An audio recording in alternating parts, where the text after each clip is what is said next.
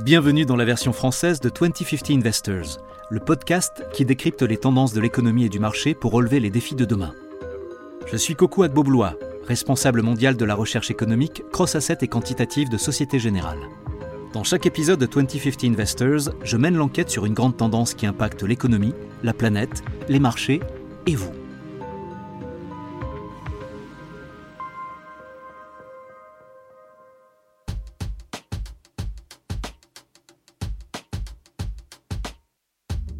Warren Buffett a dit un jour Soyez craintifs quand les autres sont cupides. Soyez cupides quand les autres sont craintifs. En langage trader, ça veut dire qu'il faut chercher des opportunités quand le marché va mal. Genre vraiment mal, quand c'est un vrai bain de sang. Soit, mais pour citer un de mes collègues, dont je tairai le nom ici, il faut d'abord s'assurer que ce sang, ce n'est pas le nôtre. C'est à peu près ce qui s'est passé en juin 2021 quand la Fed a mis un terme à sa stratégie de reflation. Ils se sont dit qu'ils en avaient assez de l'inflation. Ils ont décidé d'augmenter les taux d'intérêt plus tôt que prévu, en 2023. Traduction, ils pourraient commencer à réduire l'assouplissement quantitatif d'ici fin 2021. Alors, qu'en pensez-vous? Doit-on considérer, comme Warren Buffett le dit dans son livre, que la cupidité est une bonne chose? En parlant de cupidité, on ne va pas se mentir, tout le monde veut gagner des millions. Alors, on va jouer un petit jeu.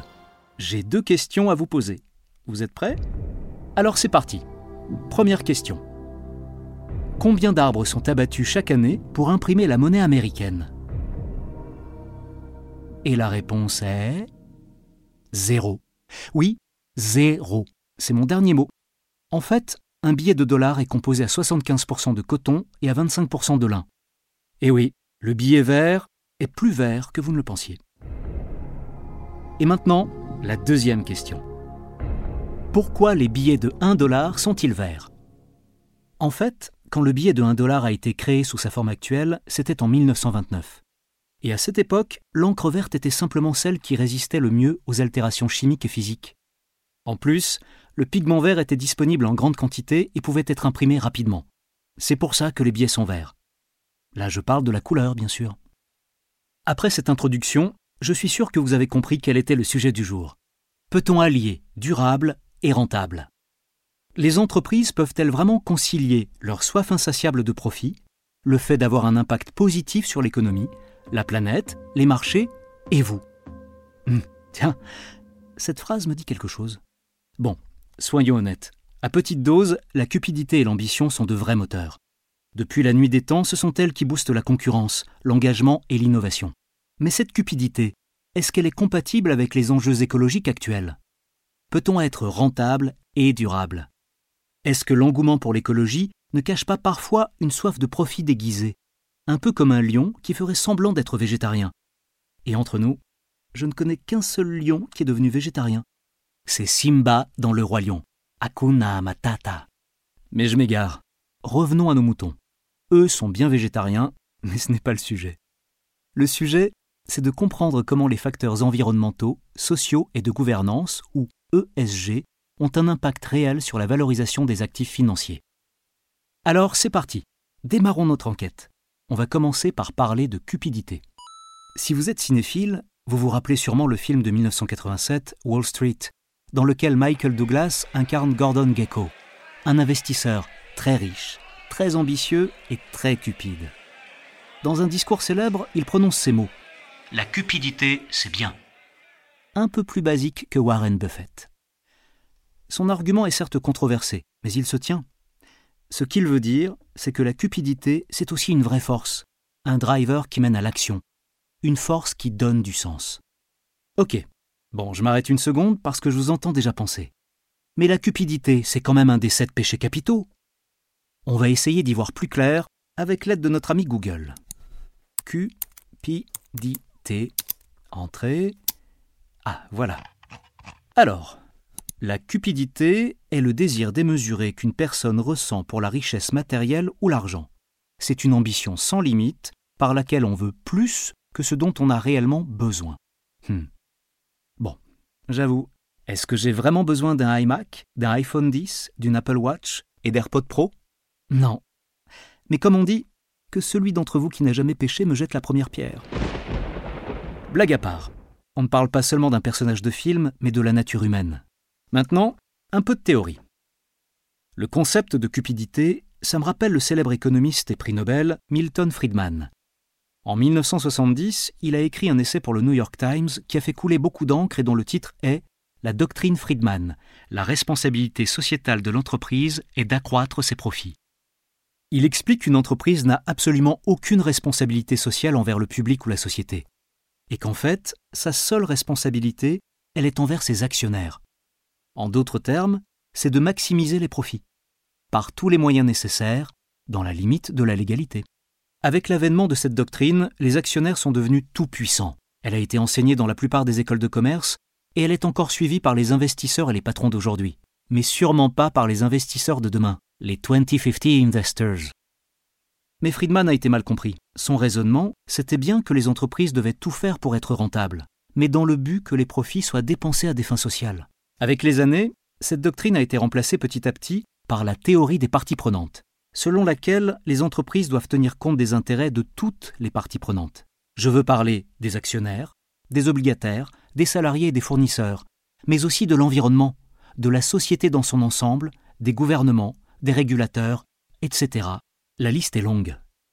Ça commence à ressembler à une bataille entre le côté clair et le côté obscur de la force. Apprendre tu devras, jeune Padawan. Et soyons clairs, le Padawan ici, c'est moi. La grande crise financière de 2008 a changé les mentalités en profondeur, et la tension entre le peuple et le monde de la finance est de plus en plus palpable. On a arrêté de prendre trop de risques et on s'est mis à réglementer davantage. En fait, cette crise a démontré une chose. La cupidité, si elle n'est pas maîtrisée, peut avoir des conséquences dévastatrices pour toutes les parties prenantes. Douze ans plus tard, bam, la crise du Covid est arrivée. C'est la goutte d'eau verte qui a fait déborder le vase. Elle a déclenché une onde de choc majeure, qui a propulsé la responsabilité sociale et des entreprises sur le devant de la scène, accélérant la voie vers l'ESG.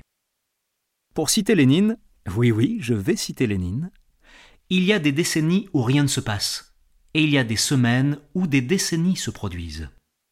Les placements dans les ETF, ESG et les actifs verts ont explosé. Cette tendance se confirme à travers les obligations vertes, les secteurs boursiers, les indices et les matières premières. Les flux financiers européens se mettent massivement ouverts. Les fonds ESG représentent près de 2000 milliards de dollars. C'était le gros titre de Investment Week en avril 2021. En mai 2021, on pouvait lire sur cnbc.com un article intitulé Révolution à Wall Street, le marché des obligations vertes atteint un millier de milliards de dollars. Clairement, les obligations vertes sont en train de grignoter une part de plus en plus importante du marché obligataire, qui s'élève à 128 000 milliards de dollars. Ou, pour reprendre les termes du site carmignac.fr, l'investissement durable, nouvelle valeur refuge Aujourd'hui, on parle même de greenium, non, il ne s'agit pas d'une nouvelle découverte de particules subatomiques. Rien à voir avec le boson de Higgs, ni avec une nouvelle matière radioactive comme le plutonium ou le vibranium du Wakanda. Le grinium, c'est tout simplement une prime verte. C'est la prime dont bénéficient les obligations vertes et tout actif financier lié au changement climatique et à la transition énergétique. Dans le secteur automobile, les actions des pure players qui ont fait le pari de l'électrique se négocient à un cours nettement supérieur à celui des constructeurs automobiles traditionnels. Vous avez le même phénomène dans le secteur de l'énergie, où la valorisation des pure players du secteur de l'énergie renouvelable domine largement celle des producteurs traditionnels d'énergie fossile. Il semble bien que les entreprises n'aient plus trop le choix. Elles doivent s'approprier ces trois lettres, E, S et G. Yannick Waknin est responsable de la recherche ESG chez Société Générale. Et il a eu un mot très juste. L'ESG n'est plus la cerise sur le gâteau. Maintenant, elle est le gâteau. Pour résumer, oui, le capitalisme doit se mettre au vert. Les investisseurs doivent décarboner leurs profits. Mais qu'est-ce que ça veut dire au juste? Et qu'est-ce que ça implique pour les investisseurs? C'est un sujet que mes collègues et moi abordons souvent avec nos clients, et aussi entre nous bien sûr. La transition ESG est bien là, et on cherche tous à élaborer la meilleure stratégie pour la soutenir. L'un des facteurs clés que les investisseurs doivent prendre en compte, c'est l'intensité carbone. Ou plus précisément, l'intensité carbone de leur portefeuille d'investissement, qui déterminent en partie la notation ESG de leurs actifs financiers. Les notations ESG sont de plus en plus importantes. Aujourd'hui, elles ont un impact profond sur les valorisations des actions et du crédit des entreprises. Mais n'allons pas trop vite. Avant d'examiner de plus près l'impact des notations ESG sur la valorisation d'une entreprise, on va revenir sur les critères de cette valorisation. Vous êtes prêts? La valeur d'une entreprise est égale à la somme des valeurs actuelles nettes de tous ses flux de trésorerie pendant une période infinie, ou du moins jusqu'à ce qu'elle fasse faillite. Par exemple, prenons le cas d'une entreprise qui génère 100 dollars de bénéfices et qui les distribue intégralement en dividendes chaque année pendant une infinité d'années. On pourrait penser que sa valeur est infinie. Mais non, parce que 100 dollars dans un an, ça vaut moins que 100 dollars aujourd'hui. Et 100 dollars dans 10 ans, encore moins. C'est toute la beauté des mathématiques. On peut démontrer qu'une somme infinie de nombres de plus en plus petits n'est pas infinie. En fait, ça revient à calculer la somme des termes d'une suite géométrique.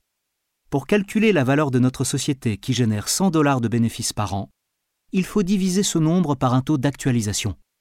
Si ce taux est de 10%, par exemple, elle vaut 1000 dollars. Son PER, Price Earning Ratio, sera alors de 10 fois ses bénéfices.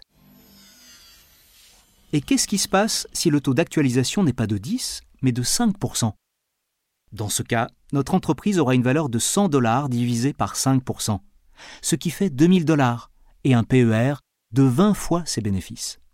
C'est le principe de base du modèle d'évaluation des actifs financiers, ou MEDAF le taux d'actualisation traduit le risque, l'incertitude, le niveau des taux d'intérêt futurs et la prime de risque du marché. Mais attention, ce n'est pas une science exacte. C'est aussi le prix de marché du risque inhérent au bénéfice de l'entreprise, selon des critères d'incertitude, de volatilité et de durabilité.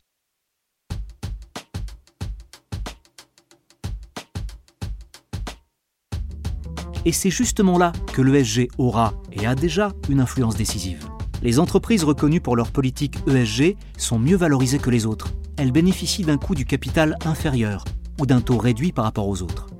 Ok, maintenant qu'on a revu les fondamentaux de la valorisation des entreprises, on peut se pencher sur la manière dont les facteurs environnementaux, sociaux et de gouvernance peuvent l'influencer.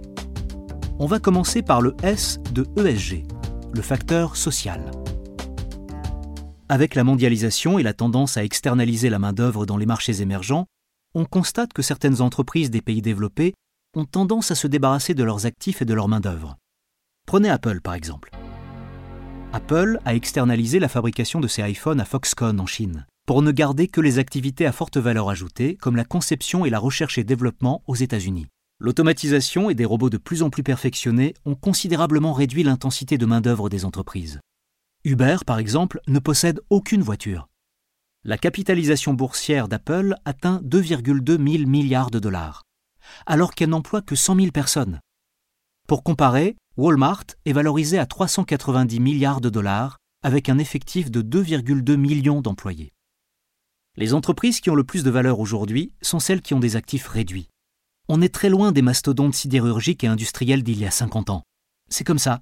Les modèles économiques s'adaptent. Ils évoluent.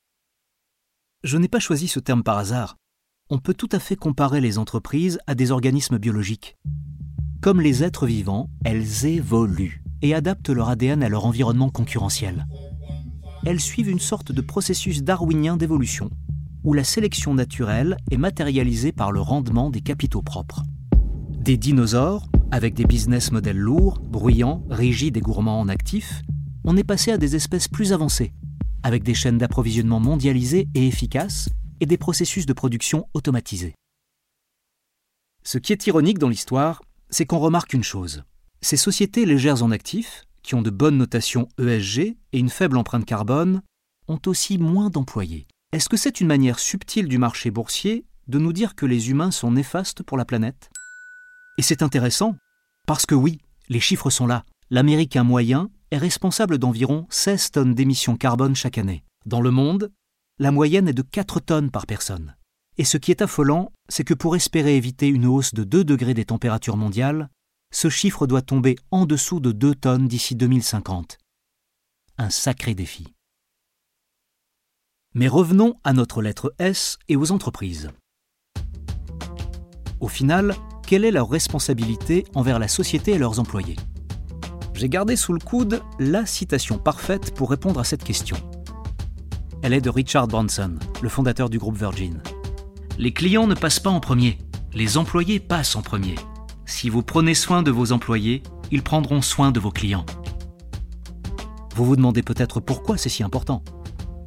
Parce qu'en fait, le facteur de succès le plus important pour une équipe, le facteur qui stimule l'innovation et la créativité, ce n'est pas l'argent, ni la cupidité, c'est le sentiment de sécurité, l'absence de peur, c'est la confiance. Et oui, parce que si vous êtes stressé, votre cerveau reptilien génère des hormones de panique, et ça va engendrer une réaction de combat ou de fuite. S'il avait été en train de se faire attaquer par un lion quand la fameuse pomme lui est tombée sur la tête, Isaac Newton n'aurait jamais pu découvrir la loi de la gravité. Sauf peut-être si le lion était végétarien. Mais ça, c'est une autre histoire. C'est pour ça que des conditions de travail et un salaire décent sont vitaux, non seulement d'un point de vue éthique, mais ils sont aussi un facteur clé de succès à long terme. Donc oui, le fait de garantir à ses salariés un environnement sécurisé et bienveillant est une condition nécessaire pour réussir. Mais elle n'est pas suffisante. L'auteur James Surowiecki expose une théorie passionnante dans son livre La sagesse des foules. Il affirme qu'un groupe de personnes peut être plus intelligent la personne la plus intelligente du groupe. Pour ça, il faut que trois conditions soient remplies. Première condition, il faut que les personnes soient un minimum intelligentes. Mais si vous êtes encore en train d'écouter ce podcast, je pense que de ce côté-là, c'est bon pour vous. Deuxième condition, l'indépendance des points de vue et de la réflexion. En gros, il faut que les personnes soient capables de penser par elles-mêmes. Et enfin, de la diversité. Les personnes doivent provenir d'horizons académiques et professionnels variés, et être d'âge, de sexe ou encore d'origines ethniques différentes. Tout ça pour dire que la conclusion est sans appel.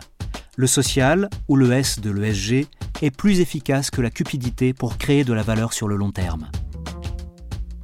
Bon, maintenant qu'on a vu le S de SG, on peut passer au E et au G, c'est-à-dire à, l'environnement et à la gouvernance. Mais là c'est plus simple, les risques sont plutôt explicites.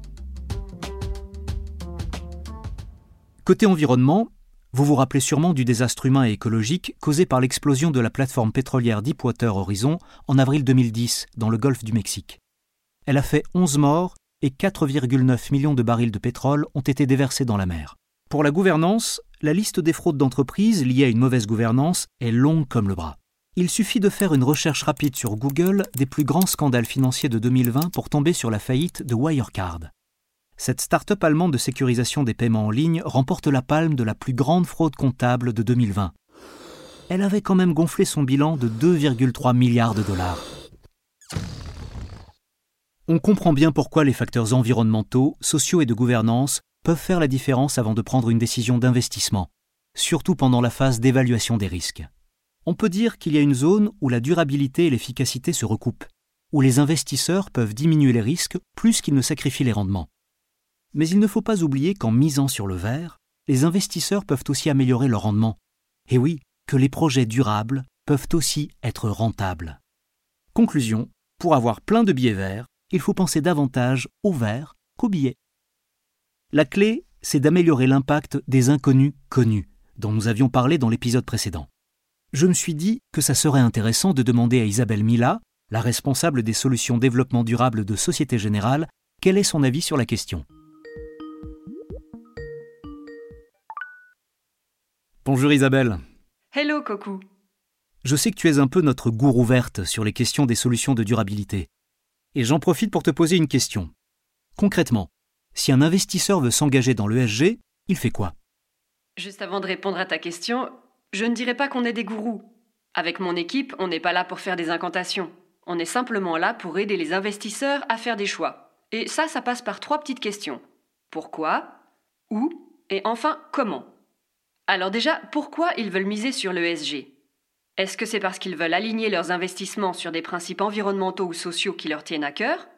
Ou est-ce que c'est plutôt pour tirer parti des opportunités financières qui se dégagent justement des tendances environnementales et sociales? Bien sûr, ils veulent toujours les deux. La question est de savoir quelle est leur priorité. Une fois qu'on a bien compris la motivation derrière ce passage au vert, on peut se demander où? Est-ce qu'ils veulent investir dans un panier d'actions à court terme ou à long terme? Ce n'est pas la même chose. Il faut aussi savoir s'ils préfèrent protéger leur capital ou optimiser le rendement, ce genre de choses. Ces deux questions, du pourquoi et du où, sont fondamentales pour bien cerner leurs besoins. Alors que peuvent-ils faire? Quelles solutions on peut leur proposer?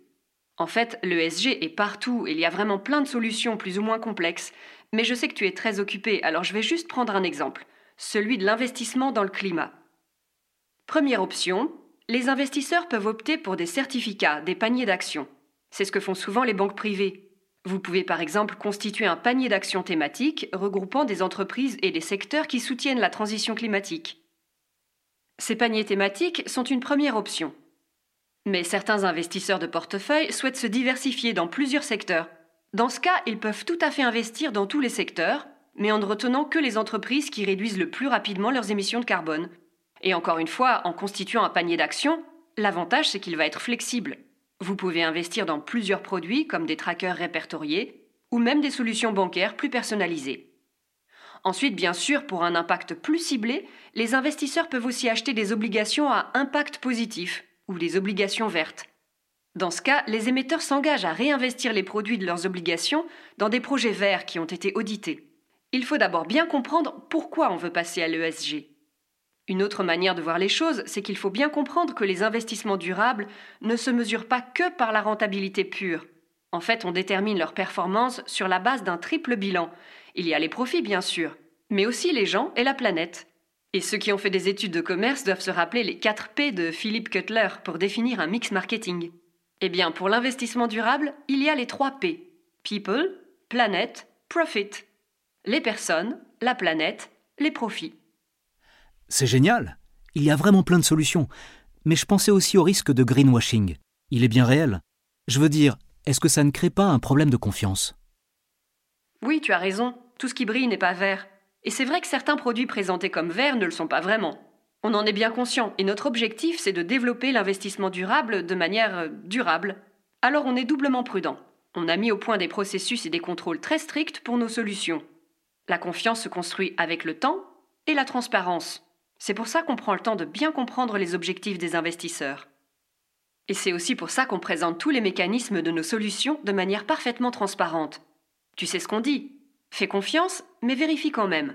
Alors quand un émetteur s'engage à réinvestir les produits de ses obligations dans des projets durables et à impact positif, ces projets doivent toujours faire l'objet d'un audit dont le rapport est montré aux investisseurs. En fait, pour résumer un peu, l'ESG c'est une double promesse, de la valeur et des valeurs. La question est de savoir quelle est la valeur que les investisseurs attribuent aux valeurs. Est-ce qu'il faudra faire un compromis? Et si c'est le cas, où va leur priorité? Bien sûr, j'ai envie de dire pour conclure qu'on essaie toujours de combiner les deux. Le but, c'est que toutes nos solutions apportent de la valeur tout en promouvant les valeurs. Merci beaucoup Isabelle. J'aime beaucoup ce que tu viens de dire. Et si on attribuait plus de valeur aux valeurs qu'au rendement Ça serait bien, non? Jusqu'à un certain point en tout cas. Ça pourrait être intéressant d'en discuter dans un autre épisode. Donc pour conclure, je dirais que le débat durable versus rentable est surtout une question de conscience collective. Et Michael Jackson l'a parfaitement résumé. Je sais que c'est un personnage très controversé, mais on ne peut qu'être d'accord avec lui quand il chantait Heal the world, make it a better place, for you and for me, and the entire human race. Il n'appartient qu'à nous de guérir le monde. Même Dante, dans la cantica Enfer de la Divine Comédie, a écrit Dans l'enfer, les places les plus brûlantes sont réservées à ceux qui, en période de crise morale, maintiennent leur neutralité. Nous avons tous un rôle à jouer. Et pour commencer, on peut appliquer ce conseil de l'acteur The Rock. C'est bien d'être quelqu'un d'important, mais c'est encore plus important d'être quelqu'un de bien.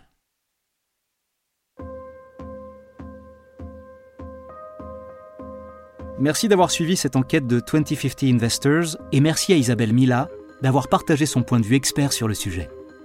J'espère que cet épisode vous a donné quelques clés pour mieux saisir les enjeux financiers à venir. 2050 Investors est disponible sur toutes les plateformes de podcast et de streaming. Si cet épisode vous a plu, mettez-nous plein d'étoiles sur Apple Podcast. Laissez des commentaires où vous voulez, abonnez-vous et surtout, parlez-en autour de vous. La version originale de ce podcast est en anglais. Cet épisode a été enregistré par des comédiens. Ce podcast traite des marchés financiers mais ne recommande aucune décision d'investissement particulière. Si vous n'êtes pas sûr du bien fondé d'une décision d'investissement, veuillez consulter un professionnel.